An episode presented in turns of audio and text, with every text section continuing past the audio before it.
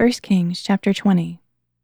Now Ben-Hadad, king of Aram, assembled his entire army, accompanied by thirty-two kings with their horses and chariots. He marched up, besieged Samaria, and waged war against it. Then he sent messengers into the city to Ahab, king of Israel, saying, "This is what Ben-Hadad says, your silver and gold are mine, and your best wives and children are mine."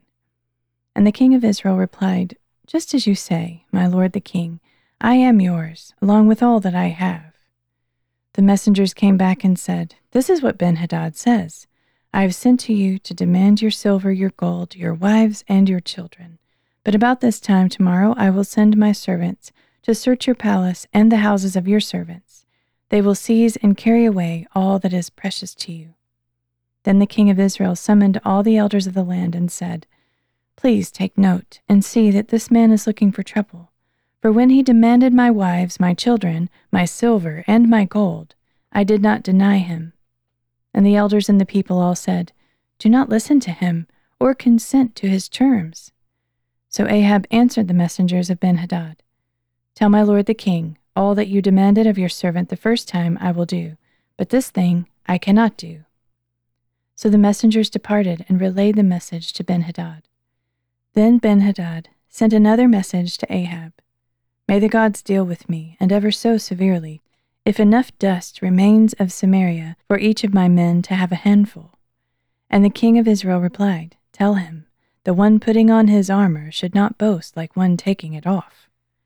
Ben-Hadad received this message while he and his kings were drinking in their tents, and he said to his servants, "Take your positions." So they stationed themselves against the city. Meanwhile, a prophet approached Ahab, king of Israel, and declared, "This is what the Lord says. Do you see this entire great army? Behold, I will deliver it into your hand this very day, and you will know that I am the Lord." "By whom?" Ahab asked. And the prophet replied, "This is what the Lord says, by the young officers of the district governors." "Who will start the battle?" asked Ahab. "You will," answered the prophet. So Ahab assembled the young officers of the district governors, and there were two hundred thirty-two men. And after them he assembled the rest of the Israelite troops, seven thousand in all. They marched out at noon, while Ben-Hadad and the thirty-two kings allied with him were in their tents getting drunk, and the young officers of the district governors marched out first. Now Ben-Hadad had sent out scouts who reported to him, "Men are marching out of Samaria." "If they have marched out in peace," he said, "take them alive. Even if they have marched out for war, take them alive." Meanwhile, these young officers of the district governors marched out of the city with the army behind them, and each one struck down his opponent. So the Arameans fled, with the Israelites in pursuit. But Ben-Hadad, king of Aram, escaped on horseback with the cavalry. Then the king of Israel marched out and attacked the horses and chariots, inflicting a great slaughter on the Arameans. Afterward, the prophet approached the king of Israel and said, "Go and strengthen your position, and take note what you must do, for in the spring the king of Aram will come up against you." Meanwhile, the servants of the king of Aram said to him, "Their gods are gods of the hills. That is why they prevailed over us. Instead, we should fight them on the plains. Surely then we will prevail. So do this, dismiss all the kings from their positions and replace them with other officers. And you must raise an army like the one you have lost, horse for horse and chariot for chariot, so we can fight the Israelites on the plain, where we will surely prevail." And the king approved their plan and acted accordingly. In the spring, Ben-Hadad mobilized the Arameans and went up to Aphek to fight against Israel. The Israelites also mobilized, gathered supplies, and marched out to meet them. The Israelites camped before them like two small flocks of goats, while the Arameans covered the countryside. Then the man of God approached the king of Israel and said, "This is what the Lord says. Because the Arameans think the Lord is a God of the hills and not of the valleys, I will deliver all this great army into your hand. Then you will know that I am the Lord." For seven days the armies camped opposite each other, and on the seventh day the battle ensued, and the Israelites struck down the Arameans, a hundred thousand foot soldiers, in one day. The rest of them fled into the city of Aphek, where the wall fell on twenty-seven thousand of the remaining men. Ben-Hadad also fled to the city and hid in an inner room. Then the servants of Ben-Hadad said to him, "Look now, we have heard that the kings of the house of Israel are merciful. Let us go out to the king of Israel with sackcloth around our waists and ropes around our heads. Perhaps he will spare your life."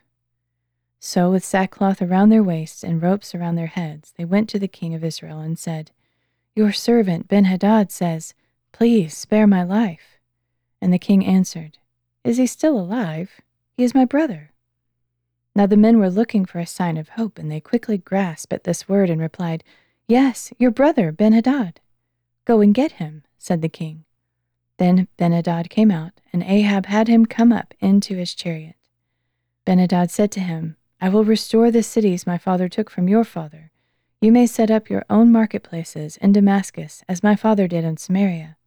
"By this treaty I release you," Ahab replied. So he made a treaty with him and sent him away. Meanwhile, by the word of the Lord, one of the sons of the prophet said to his companion, "Strike me, please." But the men refused to strike him. Then the prophet said to him, "Because you have not obeyed the voice of the Lord, as soon as you depart from me, a lion will kill you."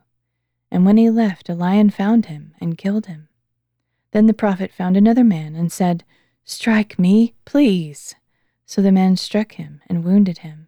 And the prophet went and waited on the road for the king, disguising himself with a bandage over his eyes. As the king passed by, he cried out to the king, "Your servant had marched out into the middle of the battle, when suddenly a man came over with a captive and told me, 'Guard this man. If he goes missing for any reason, your life will be exchanged for his life, or you will weigh out a talent of silver.' But while your servant was busy here and there, the man disappeared." And the king of Israel said to him, "So shall your judgment be. You have pronounced it on yourself." Then the prophet quickly removed the bandage from his eyes, and the king of Israel recognized him as one of the prophets. And the prophet said to the king, "This is what the Lord says. Because you have let slip from your hand the man I had devoted to destruction, your life will be exchanged for his life, and your people for his people." Sullen and angry, the king of Israel went home to Samaria. Chapter twenty-one. Sometime later, Naboth, the Jezreelite, happened to own a vineyard in Jezreel, next to the palace of Ahab, king of Samaria. So Ahab said to Naboth, "Give me your vineyard to use as a vegetable garden, since it is next to my palace. I will give you a better vineyard in its place, or, if you prefer, I will give you its value in silver." But Naboth replied, "The Lord forbid that I should give you the inheritance of my fathers." So Ahab went to his palace, sullen and angry, because Naboth the Jezreelite had told him, "I will not give you the inheritance of my fathers." He lay down on his bed, turned his face away, and refused to eat. Soon his wife Jezebel came in and asked, "Why are you so sullen that you refuse to eat?" Ahab answered, "Because I spoke to Naboth the Jezreelite and told him, 'Give me your vineyard for silver, or if you wish, I will give you another vineyard in its place.' And he replied, 'I will not give you my vineyard.'" But his wife Jezebel said to him, "Do you not reign over Israel? Get up, eat some food, and be cheerful, for I will get you the vineyard of Naboth the Jezreelite." Then Jezebel wrote letters in Ahab's name, sealed them with a seal, and sent them to the elders and nobles who lived with Naboth in his city. In the letters she wrote, "Proclaim a fast and give Naboth a seat of honor among the people.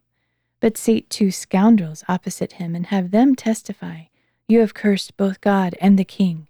Then take him out and stone him to death." So the elders and nobles who lived in Naboth's city did as Jezebel had instructed in the letters she had written to them. They proclaimed a fast and gave Naboth a seat of honor among the people. And the two scoundrels came in and sat opposite Naboth. And these men testified against him before the people, saying, "Naboth has cursed both God and the king." So they took him outside the city and stoned him to death. Then they sent word to Jezebel, "Naboth has been stoned to death." When Jezebel heard that Naboth had been stoned to death, she said to Ahab, "Get up and take possession of the vineyard of Naboth the Jezreelite, who refused to give it to you for silver, for Naboth is no longer alive, but dead." And when Ahab heard that Naboth was dead, he got up and went down to take possession of the vineyard of Naboth the Jezreelite. Then the word of the Lord came to Elijah the Tishbite, saying, Get up and go down to meet Ahab king of Israel, who is in Samaria.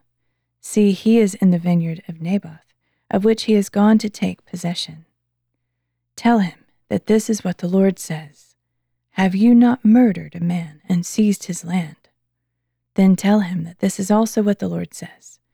In the place where the dogs licked up the blood of Naboth, there also the dogs will lick up your blood, yes, yours. When Elijah arrived, Ahab said to him, So you found me out, my enemy. He replied, I found you out because you have sold yourself to do evil in the sight of the Lord. This is what the Lord says. I will bring calamity on you and consume your descendants.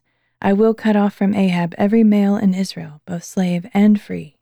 I will make your house like that of Jeroboam, son of Nebat, and like that of Baasha, son of Ahijah, because you have provoked my anger and caused Israel to sin. And the Lord also speaks concerning Jezebel. The dogs will devour Jezebel by the wall of Jezreel.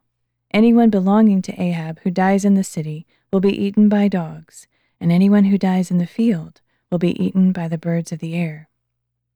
Surely there was never one like Ahab who sold himself to do evil in the sight of the Lord, incited by his wife Jezebel. He committed the most detestable acts by going after idols, just like the Amorites, whom the Lord had driven out before the Israelites. When Ahab heard these words, he tore his clothes, put on sackcloth, and fasted. He lay down in sackcloth and walked around meekly. Then the word of the Lord came to Elijah the Tishbite, saying, Have you seen how Ahab has humbled himself before me? Because he has humbled himself before me, I will not bring the calamity during his days, but I will bring it upon his house in the days of his son.